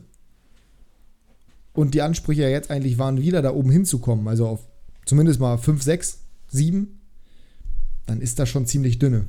Ich ja. habe es ja in meiner Prognose auch gesagt, ich sehe gerade mehrere Teams davor. Und klar, du kannst solche Abgänge nicht immer kompensieren. Aber ich finde es schon. Ich finde, der Qualitätsverlust ist schon enorm. Enorm, enorm. Und ich meine, klar, du hast zum Beispiel einen Robin Koch geholt. Das ist an sich jetzt erstmal kein schlechter Transfer. Der hat auch erstmal einen guten Eindruck gemacht. Aber der ist trotzdem mit Leeds abgestiegen. Der hat nur so einen hohen Marktwert, weil er in England gespielt hat. Das sind halt alles so Faktoren. Die haben auch wieder talentierte Spieler geholt. Aber mir fehlt, also man muss bei Shaibi abwarten. Da bin ich mal sehr gespannt, wie der sich machen wird. Das könnte halt wieder so jemand sein wie zum Beispiel Lindström. Das gleiche gilt auch bei Hugo Larsson, auch wenn er wahrscheinlich noch ein bisschen mehr Zeit braucht. Und ähnliches kann ich mir auch bei Nkunku vorstellen. Das Problem ist, dass du halt nicht mehr dieses Gerüst da drum hast. Weil letztes Jahr, wenn wir uns erinnern, Lindström war schon vorher da, Kolumuani war neu und Kolomoani ist in eine funktionierende Mannschaft mit den ganzen Leistungsträgern reingekommen. Jetzt hast du keine funktionierenden Leistungsträger mehr. Du hast halt keinen Bestand mehr sozusagen. Du hast neue Spieler, die alle sicherlich auch talentiert sind. Auch von Pacho halte ich super viel. Aber du hast halt nicht mehr diesen, du hast halt nicht mehr dieses funktionierende Mannschaftsgröße. Dazu noch einen neuen Trainer. Das kann natürlich alles auch funktionieren, aber ich finde es schwierig. Ich finde es wirklich schwierig. Es war unvermeidbar quasi, das muss man auch fairerweise dazu sagen, weil bei den Summen, die da teilweise hantiert wurden, was willst du da groß machen? Ja. Aber ich würde auch zumindest, wenn man auf die Ansprüche oder auf die Ziele guckt, und ich weiß nicht, wie die wirklich aussehen und ob die so ausformuliert sind, aber wenn das Ziel ist, international sich zu qualifizieren, dann kann ich da auch maximal eine 3 geben. Wenn es einfach nur ist, wir wollen irgendwie durchhalten dieses Jahr und nächstes Jahr wieder angreifen, jetzt einfach nur Geld einnehmen, dann kannst du da auch ein bisschen höher gehen von der Note her. Aber so, mhm schwierig. Ja. Ja, gehe ich, geh ich weitestgehend mit, ehrlich gesagt. Also, was ich mit Einheitsbrei vorhin sagen wollte, das sind halt für mich keine Unterschiedsspieler. Das sind Spieler, die Noch dir ein paar Scorer, ja genau, ein paar Scorer in der Saison geben können, aber also ich glaube tatsächlich, sie haben, also mit Shaibi, mit Larson und mit Nkunku haben sie drei super spannende Spieler geholt, bei denen ich mir auch vorstellen kann, dass die wieder sich extrem entwickeln werden und dass das richtige Baller werden. So. Jetzt vielleicht nicht auf Leipzig-Niveau mit Simmons zum Beispiel, aber das ist auch schwer, sie immer nach Frankfurt zu holen. Aber Mamouche und Gangkamp zum Beispiel, ich sehe es nicht. Ich sehe es ja, nicht. ich meinte auch explizit die beiden, ehrlich gesagt. Ja, und das äh, sind halt die beiden wichtigsten Spieler, weil damit musst du halt deine Offensive genau. kompensieren. Und du hast halt momentan offensiv, finde ich, nichts, was dir irgendwie großartig Illusionen machen würde. Das äh, ist schwierig. Also ehrlich gesagt, wenn man als Frankfurter realistisch sein müsste, sollte man die Ansprüche jetzt ein bisschen runterschrauben. Ich weiß nicht, wie realistisch das ist, weil die träumen ja gerne mal, die Frankfurter, aber. Naja, aber sie sagen nie, dass sie träumen. Die sind ja, die sind ja so bescheiden und das sind ja die, die hässliche Eintracht und keiner mag ja die Eintracht und wir haben uns ja so gemausert und bla bla bla bla. Ich habe noch nie gehört, dass irgendjemand schlecht über Frankfurt geredet hat, aber seit sie Erfolg haben, äh, heißt es plötzlich, nee, vorher hat jeder immer schlecht über Frankfurt geredet. Habe ich nie mitbekommen. Ich fand die eigentlich immer sehr, sehr cool, bis jeder sie cool fand. So ist das ja leider oft bei mir. Ähm, Büffelherde fand ich super und danach ging es steil bergab in meiner Sympathierangliste. Ja. Bei mir hat es ein bisschen länger gedauert, aber der, die Tendenz ist dieselbe. Ähm, sie sollten sich glücklich schätzen, wenn es so ausgeht wie letztes Jahr, letzte Saison. Ja, so also wenn die, wenn die international spielen nächstes Jahr, dann, äh, dann sollten die aber allen Schamanen danken, die, sie irgendwie, die irgendwie was beschworen haben für sie. Ähm, gut, dann sind wir damit durch. Ich würde gerne noch einmal kurz, wenn wir generell auf die Bundesliga gucken, ähm, wer oder gibt es irgendeinen Verein, wo du sagst, da müssen wir, also wir können jetzt natürlich, Union hat eine krasse Transferphase gehabt. So. Leipzig, ja. hey, das sind unglaublich qualitativ hochwertige Abgänge und sie scheinen sie wirklich krass kompensiert zu haben. Wenn man sich die Vorlage von Olmo auf Scheschko anguckt, oh, Junge. und also Scheschko generell, Wahnsinnstyp. Xavi Simmons, Wahnsinn. Openda, Wahnsinn. Aber es ist halt auch RB, die haben andere finanzielle Möglichkeiten, die spielen auch Champions League, klar, und die haben auch extrem viel Geld eingenommen, auch klar. Aber trotzdem, das ist jetzt nichts, was mich irgendwie überraschen würde. So, Leverkusen ist halt das erste Mal seit langer Zeit, dass Leverkusen so eine überraschend starke Transferphase hatte. Bei Bayern und Dortmund musst du darüber reden, weil das halt die beiden größten Vereine sind. Union hat das erste Mal auch sowas gemacht, aber es ist halt typisch Union. So, kann funktionieren, kann nicht funktionieren. Keiner kann sich vorstellen, dass es funktioniert. Wahrscheinlich wird es funktionieren. So, und gibt es denn irgendjemanden, bei dem du sagst, der war überraschend oder under the radar, starke Transferphase und under the radar oder für dich schlechte Transferphase? Ja, gut, schlechte Transferphase ist jetzt äh, nicht so hochgegriffen, aber ich fand, Darmstadt hat schon extrem an Qualität nochmal verloren und sie hatten nicht so viel Qualität vorher. Ähm, ja, ich würde ich würd die Aufsteiger ehrlich gesagt rausrechnen. Ja. Also ich meine, klar, Heidenheim hat jetzt nicht so viele Abgänge gehabt, aber die sind halt, das sind halt die ärmsten Säule meistens, solche Aufsteiger, die jetzt nicht die Möglichkeiten unbedingt haben. Ich Coole Aktion aber übrigens mit den Trikots, mit den äh, Kindertrikots von Darmstadt. Das muss man mal sagen. Ich finde Nee, habe ich nicht mitbekommen. Äh, die Trikots für Kinder kosten die Saison oder werden die Saison nie mehr als 29,60 Euro, glaube ich, kosten. Also die verzichten komplett auf ihre Gewinnmarge, weil die Idee dahinter ist, dass es viele junge äh, Leute in der Region gibt, die das erste Mal sehen, dass Darmstadt in der Liga spielt, in der ersten Liga spielt und die sollen sich halt eben Trikot leisten können. Finde ich super, die Aktion. Mhm. Das ist gut. Äh, nur leider sehen die Trikots scheiße aus. Ne? Das Aber das hatten wir ja schon. Ähm, ja, was gibt's sonst noch? Also mein Shooting Star, Breaking Star, äh, Breaking Out Star, wie haben wir ihn genannt? Breakout Star. Breakout Lukas Star. Daschner hat bis jetzt noch nicht so. Oh ja. Nicht so, so das war ein guter Take bisher. Ja. ähm, mich würde mal interessieren, was du von Augsburg hältst, von den Transfers. Nee, mach du erstmal, was du von denen hältst. Ähm, ich wurde, glaube ich, ein bisschen missverstanden, als ich gesagt habe, ich glaube, sie werden 15. Der Kader ist nicht schlecht. Der Kader ja. ist besser als vier, fünf andere Teams. ich finde, okay, dann, dann sind wir uns da einig, weil für mich Under the Radar eine Killer-Transferphase. Die haben so einen guten Kader zusammengestellt, das ist ja Wahnsinn. Ich meine, das ist Augsburg, über die wir hier reden, ne? Ich finde das schon, ja. ich finde das schon richtig ordentlich, was die da gemacht haben. Wenn du guckst, die haben Damen geholt, eine gute Nummer 1. So, klar, ist noch ein bisschen grün teilweise, aber der wird sich schon entwickeln. In der Innenverteidigung Pfeiffer, jetzt darf er ja endlich. Der wird, der wird Boring, glaube ich. Die haben sich jetzt auf der Außenverteidigerposition spät, aber sie haben sich nochmal verstärkt mit dem Babu und mit Tanganga. Auch super. Äh, sie haben Spieler wie Udo Kai gehalten, die auch wichtige Säulen sein können. Im defensiven Mittelfeld haben sie Leute gehalten wie Arne Engels, der immer noch 19 ist, das darf man ja nicht vergessen. Sie haben Breithaupt mit dazu geholt, sie haben Okugawa geholt für die Breite. Äh, Im Sturm vorne haben sie meiner Meinung nach ihren besten Spieler verloren mit Demiro, äh Quatsch, mit Demiro, mit Berisha. Aber sie haben mit Tietz und mit Michel Leute für die Breite geholt, auch da wieder. Das ist also, du hast schon Durch gesagt. den Transfer, durch den Deadline Day für mich unter den Top 5 der Transfergewinnern. Ja, okay, dann sind wir da, dann sind wir da ausnahmsweise mal einig. Ja, weil ähm, Babu und äh, Tangan, Tanganga, Tanganga, Tanganga genau. Ähm, für die Außenposition, das war sehr notwendig, meiner Meinung nach. Aber das haben sie jetzt gut geregelt. Ähm, Babu kennt die Liga schon. Ähm, genau. Fand ich auch nicht so schlecht in Wolfsburg, ehrlich gesagt. Äh, Sven Michel, halte ich auch viel von. Also der wird jetzt ja, keine 15 bist Tore ja schießen. Fan von ihm. Aber ja, der Kader ist nicht schlecht. Da kann man nichts sagen. Ich habe halt ein kleines Problem mit Enrico Maaßen. Ja, ja, nee, ich glaube, das hast nicht nur du, das habe ich auch und das hat, glaube ich, jeder, der irgendwie Fußball guckt, weil das ist ja, ich meine, die Spiele, also was die gegen Bochum da wieder verzapft haben, meine Güte. Ja. Naja, ähm, schlechte Transferphase. Ich glaube, also ich glaube, wo sich die Geister scheiden, ist Gladbach. Ich finde, die haben eine gute Transferphase gehabt. Aber es gibt halt auch Cases dagegen. Und bisher sieht es nicht so erfolgreich aus, was sie spielen. Aber ich glaube tatsächlich, ähm, wenn Kone zurückkommt und wenn die sich erstmal ein bisschen gefunden haben und wenn Ceoane richtig angekommen ist, vielleicht jetzt auch nach der, ähm, nach der Länderspielpause könnte das besser werden. Hatten auch ein undankbares Auftaktprogramm, muss man fairerweise sagen. Also Augsburg auswärts kannst du gewinnen, aber ist trotzdem am ersten Spieltag undankbar. So, weil auswärts und Augsburg halt ein Team, bei dem du nie weißt, was du bekommst. Und äh, dann Leverkusen und Bayern. Also schlechter kannst du es halt nicht treffen. Ne? Ja. Und dafür Ja, jetzt verkauft, keine- zumindest gegen Bayern. Das stimmt, ja. Und äh, gut, gegen Leverkusen chancenlos zu sein, ist gerade in Mode. Deswegen Ja, das ist richtig. äh, kein Vorwurf, ehrlich gesagt. Bremen? Ja, endlich haben wir einen Sechser. Das ist die äh, gute Nachricht. Nach sechs Jahren gefühlt haben wir mal wieder einen Sechser geholt. Ähm, Und Christian Groß spielt trotzdem. Christian Groß spielt trotzdem.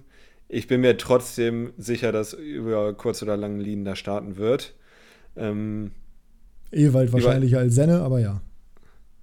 über den neuen Linksverteidiger weiß ich jetzt nicht so viel, ehrlich gesagt. Äh, habe ich nicht so verfolgt. Lien habe ich ein paar Mal halt in der Euroleague gesehen. Aber ja, so, äh, ich kann ich, oder ich würde jetzt lügen, wenn ich sagen würde, ich äh, weiß, wie, der, wie gut der ist, ich weiß, wie der drauf ist, äh, der, der Linksverteidiger. Ähm, vielleicht weißt du da mehr. Äh, Oh, sonst. also jetzt nichts irgendwie, ich habe jetzt nichts, was ich dir groß erzählen könnte, wo ich sagen würde, boah, Ja. das ist aber ein Baller oder boah, der kann gar nichts. Also bei Ballo Touré war ich besser informiert. Da seid froh, dass der Kelch an euch vorbeigegangen ist. Nur wenn ich mir, also der hat jetzt nicht so schlecht gescored für, für Kerzlebrügge. ne? Wer? Ach, Ballo, jetzt, ja, äh, ja, ja, das- ja. Ignorieren wir den. Ähm, also das, wie gesagt, sehr froh, dass der Kelch an vorbeigegangen ist. Der Junge kommt halt von Kerzlebrügge so, hat jetzt nicht schlecht gescored in der belgischen Liga. Es muss jetzt nicht zwingend heißen, dass der, also ich meine, aus solchen Ligen können auch Spieler kommen von kleineren Teams, die sich dann gut entwickeln. Beispiel Derrick Köhn, Beispiel Victor Boniface, auch wenn das da kein kleines Team mehr ist, die sind ja mittlerweile auch ziemlich weit oben. Letzte Saison Tor und fünf Vorlagen gemacht, das ist grundsätzlich auch erstmal gut. Aber also löst jetzt in mir auch nichts aus, ehrlich gesagt. Wenn ich mir so Mhm. seine Leistungsdaten angucke, wenn ich mir, ich habe mir das Profil bei FBref, glaube ich, angeguckt oder so, ich weiß gar nicht mehr genau. Ähm, weiß ich nicht. Ist für mich auch jemand, wo man eher so, also die A-Lösung ist das nicht gewesen. Und das ist das große Problem, was ich bei Werder generell habe. Weil bei Lien glaube ich, dass sie, die, dass sie den gut fanden. Und dass sie den, ne? Aber da gab es ja vorher auch schon sonst was für Gerüchte um Sully Özcan und, und, und um was weiß ich was für alles für Namen. Und dann kommst du mit Lien um die Ecke, das ist okay. Links, also da hast du ja alles vorher gehört, aber nicht Demann. Oder Demont, heißt der Demont? Kann das ist ja. Olivier Demont, ne? Demont, ja. Ja, Demo. Warum sage ich denn die ganze Zeit D-Mann? Meine Güte. Äh, und vorne, das ist halt für mich die größte Frechheit. Ne? Also, du weißt, ich habe ihn dir sehr angepriesen, als er aus Südamerika hergewechselt ist. Er hat bei Frankfurt in Teilen gezeigt, was er kann. Aber ich habe noch nie so einen Paniktransfer gesehen wie den von Rafael Santos Boré zu Werder. Das ist ja der absolute Vollwahnsinn. Das macht ja vorne und hinten keinen Sinn. Das war ja, das ist ja, das, das hat ja, also du kannst mir nicht erzählen, dass die den vor dem Deadline Day auf dem Schirm hatten. Ja, der Name ist zumindest nie rumgespukt äh, bei jeglichen Gerüchten vorher. Das, äh, da war ich ja sehr aktiv hinterher, da hat man ihn kein Mal gehört. Ja, das ist auch, wie gesagt, das war eine Notlösung. Und das finde ich halt so schwierig, weil ich halte viel von Boré grundsätzlich. Wie der bei Werder funktionieren soll, ich sehe es noch nicht. Aber mal gucken. Mit Kovnatski haben sie einen guten geholt, bei dem ich sehr überzeugt bin, Ja. dass es für die Bundesliga auch gut machen wird. Das glaube ich auch. Ich bin trotzdem weiterhin der Meinung, dass es ein schweres Jahr wird für Werder. Da gehe ich nicht dagegen. Da gehe ich nicht dagegen. Ähm, gestern kam noch eine Nachricht oder ein Statement vom Verein Werder Bremen, der nochmal auf die finanzielle Lage hingewiesen hat. Hei, Ja, ja. hei, hei. Boah. Äh, also, ich weiß nicht, weil ich habe auch viele Kommentare unter dem Boré-Postern äh, gelesen, die meinten, wie kann man denn jetzt kein Geld in die Hand nehmen? Jetzt haben wir doch so viel Geld, dann müssen wir 6, 7 Millionen in Stürmer investieren. Ja, gut. kam gestern die Nachricht äh, von Werder Bremen, also hätten sie nicht diesen Königstransfer äh, von Füllkrug zu Dortmund gemacht, hätten sie einen Punktabzug bekommen wegen Lizenzverstößen. Ich weiß Ja. noch, wie wir darüber geredet haben und ich weiß noch, wie wir meinten, ja, nee, sie müssen auf jeden Fall so und so viel erwirtschaften. War es du es, der mir dann gesagt hat, nee, die können das jetzt auch auf mehrere Jahre irgendwie verteilen oder das reicht irgendwie nächstes Jahr oder sowas? Nee, also nicht, dass also, du jetzt irgendwie böse Absicht hattest dabei, das zu sagen, aber nee, also äh, in, ähm, Frank Baumann hat es auch nochmal klar gemacht, sie müssen jetzt in drei Geschäftsjahren in Folge deutlichen Überschuss machen. Deutlich, er hat jetzt nicht definiert, wie, wie viel deutlich ist, aber es sind schon viele Millionen, um äh, keinen Punktabzug zu kriegen. ja, das äh, ist doch entspannt. Also krass. Also da Mal nochmal an die, an die. Werder-Fans, die da wenig realistisch an die Sache rangehen, weil ist, du kannst kein Geld ausgeben, das du nicht hast. Du kannst es machen, dann kannst du neue Schulden aufnehmen, aber es wird auch nicht besser. Ähm, Blau, Also, lieber mal den Ball flach halten. Oh, nee, was? an alle Werder-Fans bitte den Ball flach halten. Ich habe irgendwie einen Ohrwurm gerade bekommen von dem Lied. Ich weiß nicht warum, bei dem, was du erzählt hast, mit man kann, keine, man kann kein Geld ausgeben, was man nicht hat. Und, Ja, äh, zumindest äh, seriöse Geschäftsleute sollten es nicht machen. ich. Mhm. ich habe, wie gesagt, ich weiß nicht, woher der Ohrwurm kann. Ich kenne das Lied auch gar nicht. Ja. So, ja. Ähm, gut. Dann reden wir noch über einen Transfer, beziehungsweise reden wir noch über die, über die offensichtlichsten Sachen, äh, abgesehen nochmal von der Bundesliga.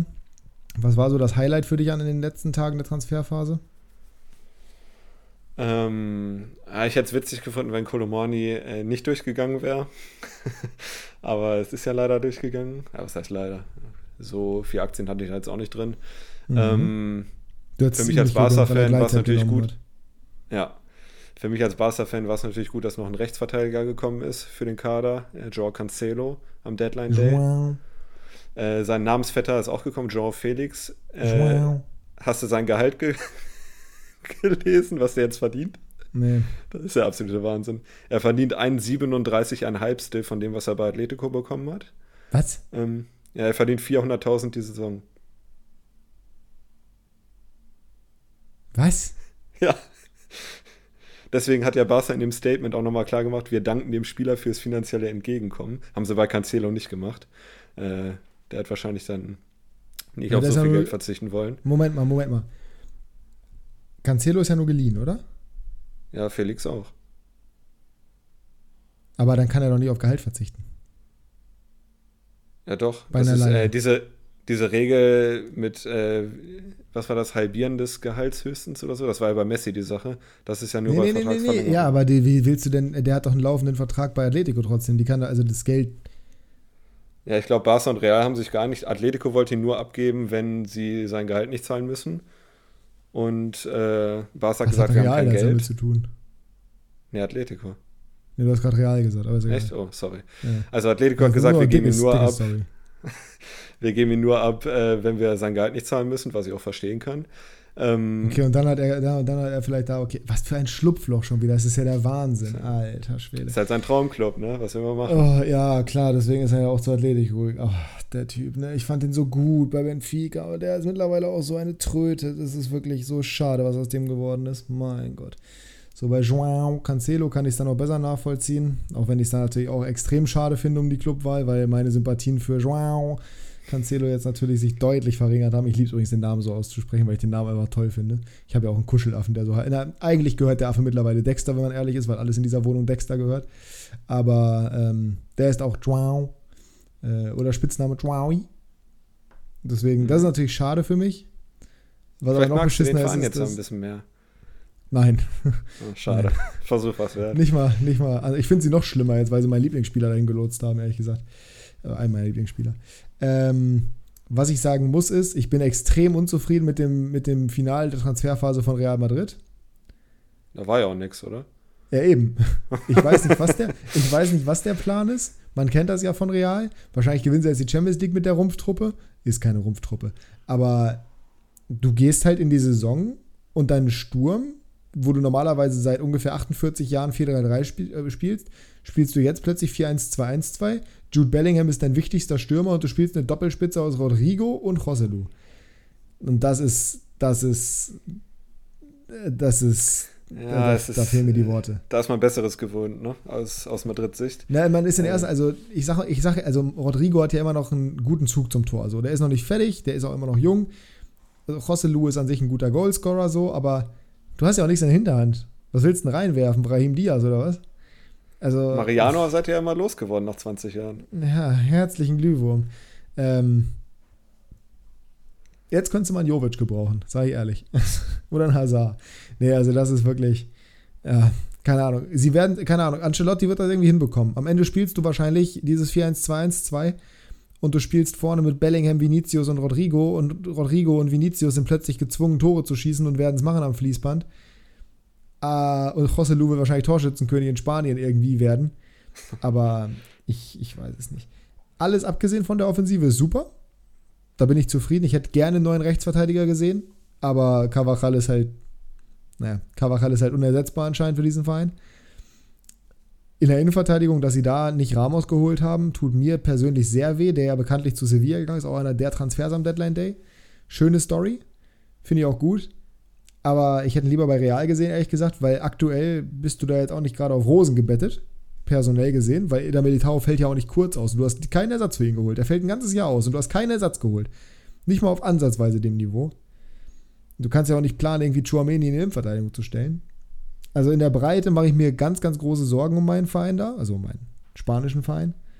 Aber das Stadion sieht schön aus und Bellingham macht Spaß, von daher mal gucken, was wird. Ach ja, auch da sehe ich ein bisschen Parallelen zu Bayern. Also in der Liga werden sie keine Probleme haben, glaube ich. Äh, die werden da jetzt nicht abrutschen. Äh, die Breite im Mittelfeld ist einmalig in Europa. Ich bin halt gespannt, wie das offensiv dann wird äh, in der Champions League in der Crunch Time. Aber vielleicht holen sie mhm. im Winter noch wen, kann ja auch sein. Aber ja. Also ich kann deine Sorgen ein bisschen verstehen. Das äh, muss ich schon sagen. Das ist nett. Ich kann sie auch verstehen. ja, bitte. Ja. Ähm, ja, mal gucken. Ramos zu Sevilla, wie findest du das? Das finde ich schön. The Circle is closing.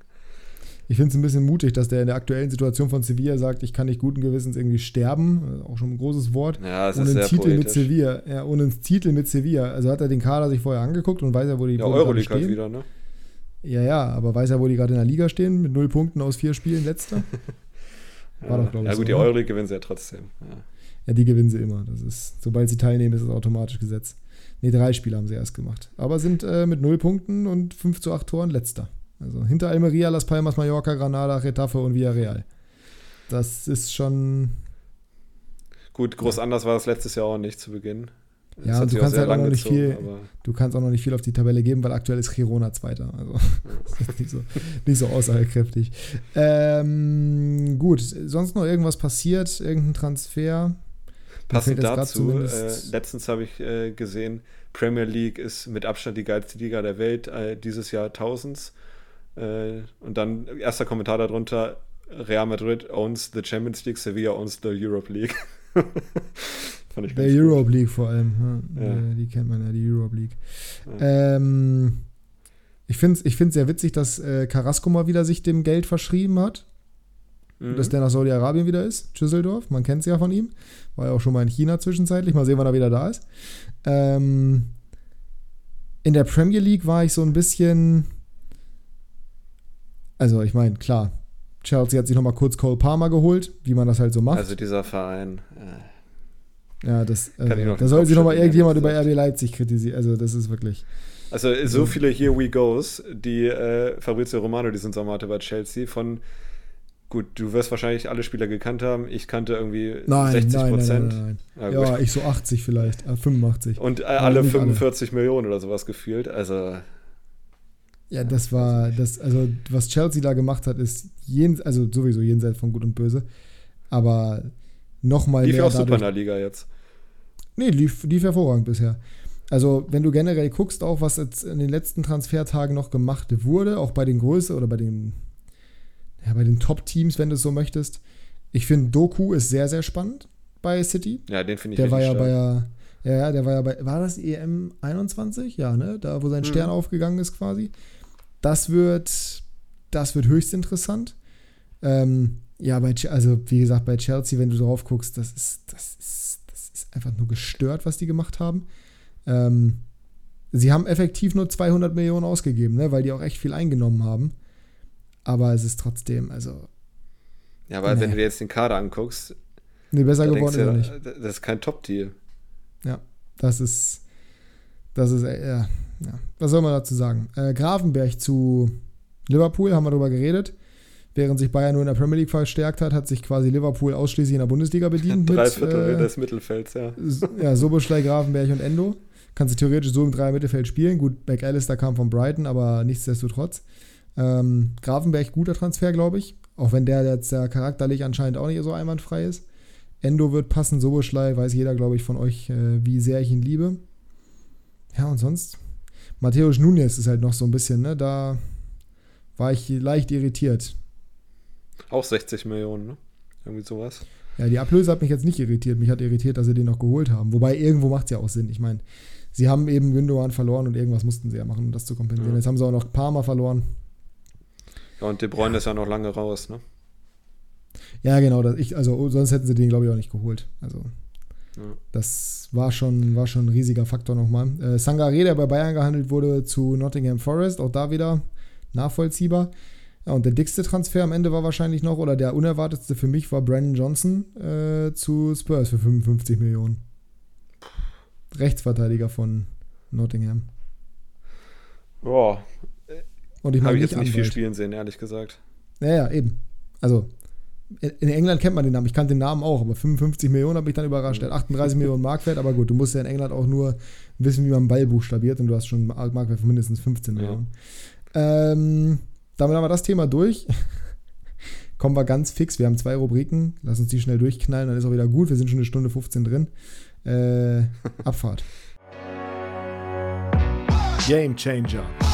Der Wochenrückblick. Vamos a la playa, a mí me gusta bailar, el ritmo de la noche, salsa, fiesta. So, wer war dein Gamechanger an diesem Spieltag?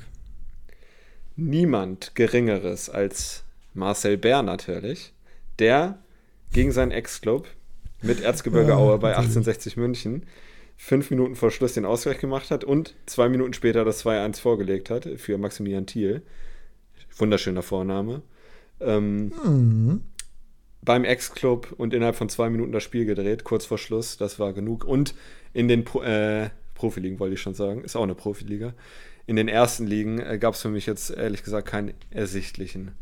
Deswegen Gut, dann bin ich ein bisschen runtergegangen.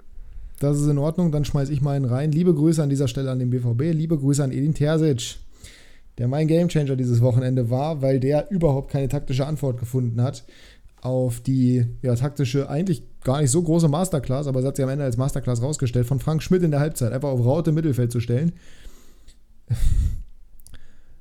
mach Raute und guck dir an, wie Dortmund verzweifelt. Das war, glaube ich, das Prinzip. Also ich glaube, was anderes hat Schmidt in der Halbzeit nicht gesagt. Dann äh, lass uns Wahnsinn. doch positiv bleiben und sagen, Frank Schmidt ist der Gamechanger, weil er auf Raute umgestellt hat. Ja, ja, das, ja, indirekt. Also ja, dann nehmen wir den positiven, aber trotzdem, mich hat er begeistert, wie so ein Team keine Reaktion darauf finden kann. naja. Wir fliegen weiter durch, kommen zum Abschluss. Äh, vorletztes Thema vor den Tipps fürs. Na nee, wir haben Länderspielpause, die können wir uns wenigstens sparen. Äh, wir kommen zu ja, dem, was auch immer am Ende kommt. Kickbase Breakdown.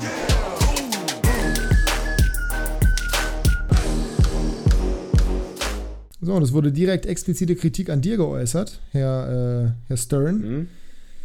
Weil du Jonas Hofmann noch nicht verkauft hast. Du hast nämlich den Spieltag gewonnen. Ja, ich hatte vor einer Stunde noch kein Angebot. Was soll ich machen? Ich habe immer noch kein Angebot. Ja, an den Markt verkaufen. Ja, aber ich muss noch einen letzten verkaufen. Ja, wenn der nicht, wenn der nicht bietet, ist doch nicht dein Problem. Also schon, aber. Ja gut, dann ich an den Markt. Aber die Regel ist ja eigentlich eine andere. Die Regel ist eine andere, aber außer der äh, Letzte äußert sich nicht dazu oder möchte den Spieler nicht haben, dann geht der Spieler an den Markt. Ich wollte halt verhindern, dass ich ihn verkaufe und dann eine Minute später schreibt er rein, hey, wo ist Hofmann. Ja, du kannst ihn ja, du hast ja seinen Instagram-Kontakt, wenn der ganz lieb ist, kannst du ihn aber Instagram kontaktieren und dann, äh, ne, Du hast ihn ja wahrscheinlich noch für den alten Marktwert von gestern draufstehen. Ja. Ist in Ordnung. Ähm, liebe Grüße an Flo an der Stelle. Mal ein bisschen mehr Aktivität bitte. Das sah auch nicht gut aus diese Woche. Ja, Jasper gewinnt hm. den Spieltag bei uns in der Liga. Ähm, hat sich darüber so ein bisschen geärgert. Ja, was heißt unerwartet? Also. Ja, ich, also, ich fand meine Performance jetzt nicht so krass, aber hat anscheinend gereicht. Ja, was heißt deine Performance? Dein Team hat performt, Jasper, nicht du. Ja. Also. Gut, ich hatte halt Hofmann. Das, äh ja, du hattest Hofmann, du hattest Davies, du hattest Orban. Das, das macht schon ein bisschen was. Und dort ist Maxi Bayer, selbstverständlich, der wieder mit 128 Punkten runtergeht nach seinem Tor gegen Heidenheim nachlegt mit einem Tor gegen Wolfsburg. Ähm, bei mir lief es gut. Tatsächlich in allen Ligen eigentlich dieses Wochenende. Also in der Liga hier 825 Punkte. Das ist völlig in Ordnung. La Liga, die wir gespielt haben, ist noch nicht abgerechnet, meine ich, ne? weil Atletico gegen Sevilla verschoben wurde. Aber da sieht es Stand jetzt, also ich kann es nicht sehen, aber es war, glaube ich, auch kein so, so super schlechter Spieltag. Ähm, Habe ich nicht sogar gewonnen? Ne, Leo hat gewonnen, ne? Nee, du hast gewonnen bei uns. Ich habe gewonnen mit 885 Punkten? Nee. Ich rede von der, ich rede von der spanischen Liga erstmal, La Liga. Ach so, ja gut. Nee, da hat Leo gewonnen. Genau, da müssen Herzlichen Leo gewonnen Glückwunsch. haben. Ja, auch wenn wir natürlich immer noch ein Spiel ausstehend haben und deswegen haben wir keine abgerechneten Punkte. Ähm, aber da war ich auch zufrieden mit 800 irgendwas Punkten, auch wenn es nicht optimal lief. So, dann andere erste Liga habe ich mit über 1000 Punkten abgeschlossen. 1066, ich bin zwar nur Dritter geworden, aber ist okay, 1000 immer gut. Zweite Liga habe ich gewonnen. An der Stelle, liebe Grüße. Habe ich überhaupt, hab ich überhaupt gewonnen? Ich habe gewonnen, ne? Ne, ich habe gar nicht gewonnen, ich bin Zweiter geworden. äh, liebe Grüße an 96, 96 Kurve. Letzte Woche noch komplett ausgesetzt, weil äh, nicht aktiv gewesen. Diese Woche direkt dann 1092 Punkte und der Sieg. Guck mal. Ich bin Zweiter. Und wir Zweiter und Dritter. So, Zweiter und Dritter. Richtig gute Woche in diesem Podcast. Wir mussten nämlich beide dementsprechend keine Spiele abgeben. Äh, und ich führe aktuell die Liga mit mh, 850 Punkten an. Also äh, nach vier Spieltagen oder fünf Spieltagen ist das auch schon mal ein Statement, würde ich behaupten. Das ist ein absolutes Statement. Herzlichen Glückwunsch dazu. Herzlichen Glückwunsch. Und ähm, dann haben wir eine noch, kurze, ja. kurze Quickfire-Frage bezüglich zweiter Liga. Wer ist für dich die Überraschung der zweiten Liga-Spieler? Ja, warte kurz. Ich habe noch äh, in einer anderen Liga über 1000 Punkte gemacht und in unserer privaten, glaube ich, auch. Ne? Da habe ich den Spieltag gewonnen mit 1200. Also, mhm. ich habe schon ein ganz gutes Wochenende gehabt. Die Überraschung das punktetechnisch der Liga. Ja, ich habe hab halt den, den Podcast von der zweiten Liga Kickbase schon gehört. Ne? Aber ähm, ich würde spontan sagen, was ich auf gar keinen Fall erwartet hätte, ist Colin Kleine Bekel. So weit oben. den Laurin für 12,5 Millionen verkauft hat. Ja, mit, äh, also das ist derjenige, der den gekauft hat, wirklich wahnsinnig. Linus. Aber mit 124 Punkten im Schnitt, das hätte ich jetzt nie unbedingt kommen sehen, wenn man da rüber guckt. Ja, gut, die ganzen, die ganzen Wien-Wiesbadener, Häuser, Mattesen und so weiter und so fort, das ist ja völliger Wahnsinn. Luca Schuler habe ich ja erwartet, dass er gut performen würde. Dass es so gut sein würde, jetzt nicht. Aber dass er performen würde, war mir ja klar. Ich hatte ihn ja anfangs, habe ihn dann verkauft, weil ich gedacht habe, er lässt nach. Er hat ein Spiel nachgelassen und dann hat er gesagt, ich mache so und noch schlimmer. Das war für mich dann ehrlich gesagt nicht so gut. Für mich ist tatsächlich Nicolo. Nicolo. Jetzt gar nicht mal nur auf, äh, auf Kickbase bezogen, sondern. Ja, du hast ja, du hast ja aber nach Kickbase gefragt. Wenn es danach geht, also gut, ich bin jetzt nicht überrascht unbedingt davon, weil ich habe mir schon gedacht, dass der gut performen würde, aber es macht schon Spaß, dem Jungen zuzugucken. Ja. Guter Starker Junge. U21 Starker, nominiert jetzt. Junge. Und das völlig zu Recht. Ja? Muss sich da sicherlich hinten anstellen, hinter Voltemade und Bayer. Aber zu einen Recht. von beiden kennt er ja zumindest mal ganz gut. Was heißt dir zu Recht? Voltemade hat jetzt ein Spiel gemacht über drei Minuten oder was das war. Beruhig dich mal ein bisschen.